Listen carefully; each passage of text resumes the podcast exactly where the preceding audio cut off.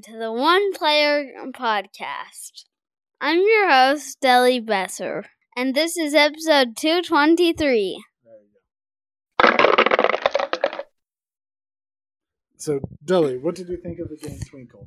I do not like Twinkle because it's hard to to explain the rules and know the rules. Did you have fun rolling the dice? Yes. Did you have fun making all the constellation shapes? Yes. But the rules were hard for you to understand. Yup. All right, Khadivar, what did you think of Twinkle? I thought it was a very good game, but I think that every round you have to explain every constellation again and again. I like that. I just think it's a small detour. I had a bunch of fun making the shapes rolling the dice, and before, while I was setting up, me and Deli made shapes with all the sticks and our cubes, and it was really fun doing that. And yeah. Thank you very much, guys. Bye bye. You're welcome. Bye. You're welcome. All right, Albert, I think it's time for our regularly scheduled show. Thank you very much to my guest hosts over there, Khayadvar and Deli Besser. That's right. Thank you very much. It was fun to be hijacked, and I, I quite enjoyed that. so, in case you didn't catch on, today we are going to be talking about Twinkle. And as part of pre- preparing for my review process of this, especially in the current pandemic system here, um, many of my plays of this, in fact, all of my multiplayer plays of this, have been with those two. So, they've had the opportunity to play quite a number of games of this with me. okay, and it sounds like it was it was somewhat of a hit. Uh, they, I think they've enjoyed it. I do think that it's a complex-ish game for them, but I think that they're having fun with it. Mm, okay. So let's go ahead and go through it using our regular format and style, shall we, Albert? Okay, let's do that. So tell me the summary about the game. So the summary of the game is that in Twinkle, it's very much an abstract game where you're going to be placing a whole bunch of dice and putting them out to essentially make constellations. You'll be putting those dice out in various shapes and alignments in order to score the max amount of points over the course of the game. The person with the most amount of points wins. Okay, very cool. So immediately my thought is, oh, Yahtzee. Not really, because you have a very limited amount of dice. Let me actually Okay. just get into more detail on the Okay. gameplay and Let's be more that. clear on it. The way it works is that there's uh, six different colors of dice, and depending on the player count, you may remove a certain number of colors. But there's six different colors of dice, and each color of dice has its own scoring card on how it scores. So you're going to go through each of the different scoring cards and make sure you understand each of those. You'll when you set up the game, the eight sided dice are all going to be rolled for starts and put onto the center of the board where everyone can grab one. Then the remainder of the dice are all just left over in a pile. On your turn, you can either grab one of the pre rolled eight sided dice, or mm-hmm. you can grab three of any other dice in any combination between colors and sizes, because there's D4s, D6s, D8s, D10s, and D12s. So you'll pick three of them and roll them, and then pick one of the three that you rolled to then add to your constellation. So either you can go with a known value, but a very specific known value, or you can try and roll your dice and go a bit further. So hopefully that makes it a bit more clear that it's not just a Yahtzee mechanic. You're actually, to a certain degree, strategically selecting them, and you're only picking one each time. You don't Mhm. re-roll the ones you have.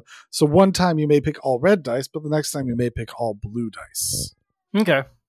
Got it. Okay, that's interesting. that goes a bit more into the detail on the gameplay mechanics. But as I mentioned, each of the different colors of dice have a different scoring mechanic, and so you'll have to understand each of those.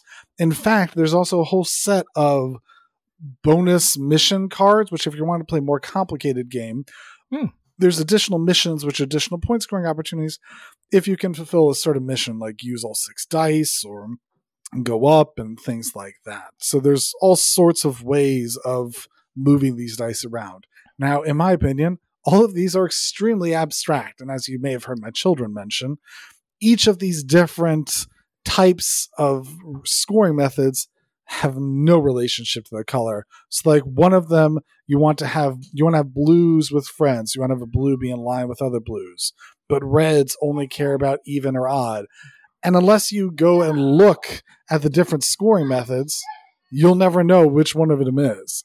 So we definitely constantly, even after having played six or so games of it, we're still looking at the rules cards to be able to which of which. It's just purely an abstract game. Okay.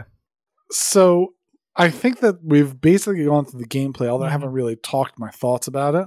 Mm-hmm. Um, but let's take a step back and let me talk about the other aspects. So I think the first thing we normally talk about is rules. Mm-hmm. How the Yep. rules explain all the different things. And I think that the rules are relatively simple. I think that they explain the basic ideas quite well. When you're making the dice, you have, uh, as mentioned, all the sorts of different dice. You always have to, as you go further and further out from like your starting star, the numbers showing on the dice have to be smaller. So if you roll a three, the next one out has to be either a two or a one. Mm-hmm. So it explains that rule and it explains the different options you have for what you can do. It explains how you can branch into two. So one die can have two dice connected to it. So it explains all the rules relatively nicely. And I don't think I had any confusion in the rules.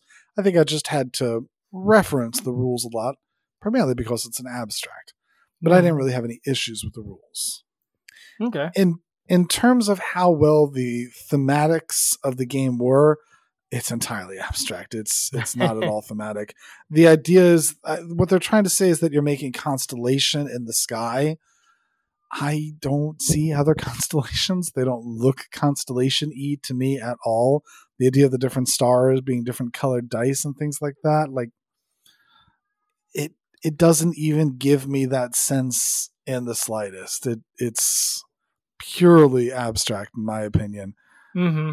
Even Yeah. the art on it is is fantastical where this when they have a center board where everyone has to start building out from for no real reason other than they could. But you have a central board and the central board has dice on it and it has big it has a spaceman like surfing on a wooden block because it uses wooden blocks. Like it's abstract and it's fantastical. If they were trying to go for sky uh, making a sky like don't be weird on your board like yeah, so they don't do themselves any favor themes It's it's obviously a family focused kind of game for, Very for much so. younger people. Yeah. well i mean it's it is rated for ages eight and up Okay. um and i think that's relatively accurate my son did have difficulties keeping track of the strategic decisions because when you're playing with five or six different dice colors like each of them have their own way of scoring like i don't know which one to do and you have to decide before you roll it's like maybe before i roll it's worth a risk but after i roll i don't know which one to do before and it, there's a fair amount of thinking and logic that has to go into selecting which die is the most appropriate one so i think that eight is probably the right age level for it Okay. And that was just in reference to your comment about age Right. level Yeah. Yeah.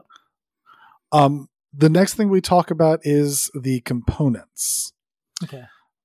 So, speaking of the components, the dice are nice, very vibrant, coloredly dice. It's Mhm. very difficult to confuse them between each of them. And I don't know from a colorblind perspective if it would be good or bad because it uses red, green, and the blue and purple might be similar. There's no there's no elements other than color that would distinguish it. So colorblind may be an issue if you have that. Um, but with regard to any of the other issues, so with regard to any other issues about it, there's no other way of distinguishing it other than color. But the colors are all vibrant, so to me, I can tell the difference between them very easily. I can see the number of pips on them very easily. So that's not really Mhm. an issue. It has plain white wooden sticks that you use to connect your dice together for Right. the score purposes. Surfboards. yeah, the surfboards exactly. so I don't know. It just combines them together, and it is what it is. yeah. Shrug. and then it has the central board. Now, then, with regard to that central board, let me comment on it.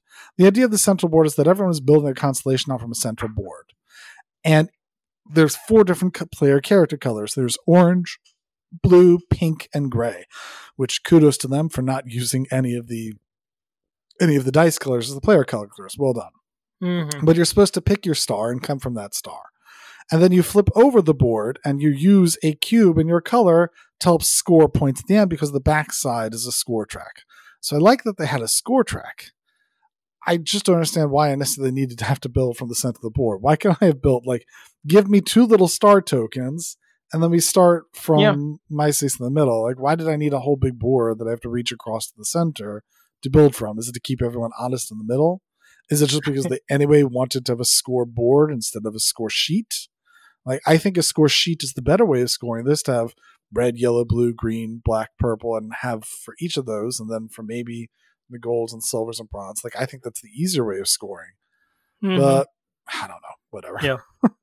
yeah, I So, mean, it works. what it is. It Yeah. works. It's just not my optimal one, especially because then my kids complain that this one wants to be pink and this one wants to be blue, but they don't want to sit across from each other.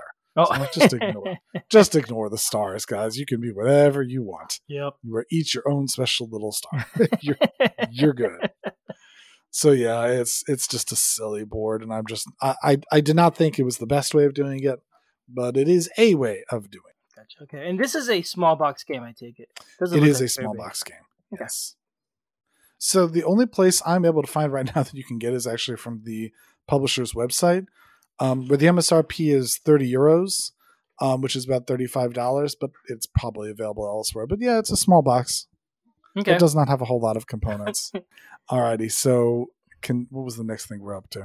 We talked about the rules, the theme, and the components. Did we talk about the theme enough? I think we talked Yeah. about the theme enough. Okay. So let's then. talk about my thoughts on the gameplay. So in terms of my thoughts on the gameplay, like I said, I've gone over the details of it, but here's my thoughts on it. It's it it has good strategic decisions and a good risk reward there. You can either take the certain and known values, but limited in a range of what they are. You're stuck at one specific type of die, which is especially important since many of the different scoring options sort of want you to either diversify or diversify or focus on a single type of die. So there's just ups ups and downs to making that kind of decision. Or you can roll three of them and then try and roll with the one that you want. So I think that there's a lot of good decision making aspects and good points to be able to go from. So I think that the decision is very good. Perhaps it's a little bit harder when you're playing with someone who can't really think that much. Like, I don't know which one I should get. There's a lot of options. And when you have to pick three different strategies, when you're picking and rolling three, you have to pick three strategies because any one of those three dice may be the one that you want to roll. So you have to pick three strategies and base yourself off of that one and go from that point in time onwards. So Right. it's it, it takes a second, but I think that that's a good thing for it. That helps me that there's a thinkiness that you're going. It's not just pure Yahtzee. There's actual thought and skill that goes into the selection of dice. Let me though give a review of the, how the solo gameplay works. Okay. So if there's a solo gameplay, if you are a solo gameplay person who wants to use all the components and you're playing it, immediately put this game down. Um, in order to play the solo mode, so I've talked about how when you have lower player counts, you remove some of the dice. Well, the way the solo mode works is it's a campaign game where there's 40 levels of campaign in order to win the whole campaign. Um, and obviously, you're not going to do that all in one session. That's similar to some other games that Albert's talked about in the past, where you go through the campaign game by game in order to be able to build up to what it is that you need. So, here hmm. too, also, every game is going to have four different dice that you're using for that game. The two other ones are out of the game. And then it's going to have between one and three bonus goals that you have to do. And those are using the silver and bronze mission cards. Now, what's kind of confusing about those silver and bronze mission cards is that the silver and bronze mission cards work very well in terms of iconography for a multiplayer game. Like one will say you get four points if you have a run of four. But in Hmm. order to do that for a solo, it's it's not at all that way. You have to look at the card and then reference the table and be mm-hmm. like, well, here's the translation for how it works in solo. It has to be that you have to have a run of four in order to be able to win. It's not that's four points.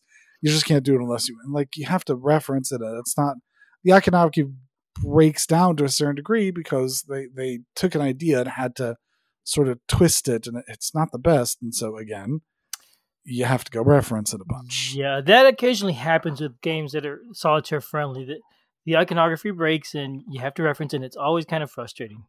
hmm It'll work, and if it's a really good game, it's fine. And you can deal with it and eventually learn it. But usually, at, at least at the beginning, it's always frustrating. Yeah. And I think also with this one, it doesn't play like the main version because the main version, there's a push and pull that someone else may take the dice you Mhm. want. If you're going for wanting to have all of the the six sided dice, someone else may grab them because they may want them because they want all the green dice, and you want all the six sided dice. So someone else may grab it. So you have to weigh: Do I want to really push it? Is it worth maybe not having the best roll on this to just get it before someone else does? like there's a push and pull there's strategic decisions in that process when you're playing with this one what you get is what you get nothing's ever being removed there's no randomization of something else that removes the dice the, the dice or something like that Mm-hmm. you always you always have the choice you can decide which ones are being discarded yourself that's part of the rules but it's it's entirely you Right. so i don't know It kind of becomes a puzzle more than a game at that point. to a degree Wait, to a degree i'm not even sure it's a puzzle because puzzles- puzzles with dice are not are not puzzles. It's still a game. yeah, but- yeah. It's tough. It's tough because it didn't feel it didn't feel like the main game. Already when working that abstract it's hard, but it did not feel like the main game. In addition, and the rules even call this out, the campaign is not easy. I will Hmm. admit because I want to do it, I skipped from level to level because I want to get a sense of how the campaign plays. It's very not easy. You you have to try and get you you have to learn. You have to like puzzle it out. You have to understand what the max you can do and the best possible options. You have to sit and do a whole bunch of math to be able to solve it if you want to be able to succeed. And like, Okay. really, So you have to math it out, and then you still have to roll well. yeah, it's it's Okay. very much not my thing. It's Yeah. just not. Puzzling out math sounds fun to me. I like that idea. High, highly abstract. Does not feel like the main game. Does not have any push and pull, other than what you yourself put into it. The iconography breaks down and is not intuitive, and it, it just I can't, I can't, I can't recommend it for solo play. I think I I do recommend it for multiplayer play, which is Mhm. I think how it was designed because Right. all of the design work and all of the iconography is for multiplayer. But for solo, It, yeah.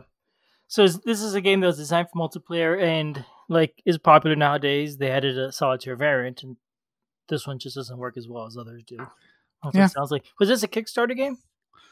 Uh, no, this was a game that I uh, was asked to actually review it. Um, I Oh, okay. I do not think it was a Kickstarter game. I think they just self-published it. Um, Neat. and it, it won i mean it won various awards i think it did have a kickstarter at one point in time maybe um i mean i think that in terms of the multiplayer is good there's Mhm. a tabletop simulator version there's a tabletopia version out so you can certainly try it yourself and see if you would like it but for me i just you know the the kids find it hard to remember and what the different types of dice are so I don't think I'm going to be playing it with them that much, and I'm not going to play it solo. Mm-hmm. And it doesn't fit your normal game group, I imagine. Uh, in this If it's Arkham Horror, yeah. Well, oh, in this pandemic world, this is my normal game group yeah, at the moment. Okay. but but besides pandemic, pretend it wasn't there. It's Probably not. Yeah. Okay. the the rules say it's a 15 minute game. Is that also true for solo? Is that Um, true for multiplayer? I think I took longer than that. It's definitely not true for multiplayer. Um, Okay. but for solo, probably not because I took time remembering how to do math. So I definitely think it took longer than that. Gotcha. Okay. So it's an interesting little game. It sounds kind of neat to me. It doesn't sound like a something I necessarily pick up new, but I wouldn't mind trying if I found it used sort of thing. Well, then maybe I'll send you my copy. Oh, there you go. yeah, it'd, be a neat game to play. I like the idea, though. I don't need more dice. I, you know, I guess. I mean, I already have tons of dice. Not that I'm condoning like, like uh, yeah, m- no. making bootleg copies, because you do need you do need to know all the rules of the scoring and you need which the I cards suppose and are all that. printed. Which I suppose they're printed in the rules, and since you anyway have to reference it, like yeah. So it wouldn't be hard to try it, but wouldn't at all. but I'm not going to do that. Well, all right, All right. very cool.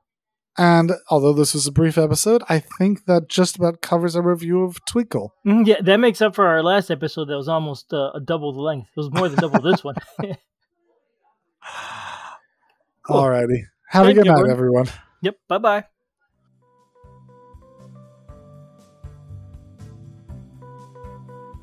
Thanks for listening. We love feedback, so we love hearing from you. You can reach me at julius at oneplayerpodcast.com or jailbird on BGG, and Albert can be reached at albert at oneplayerpodcast.com or Fractaloon on BGG.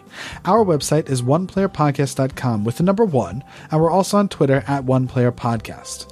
The intro music is copyright Angus, can be found at jamendo.com. The transition music is copyright by Dan Elduce Pancaldi, whose page is at donpancaldi.com. The One Player Podcast is protected under a Creative Commons share alike license. Thanks for listening.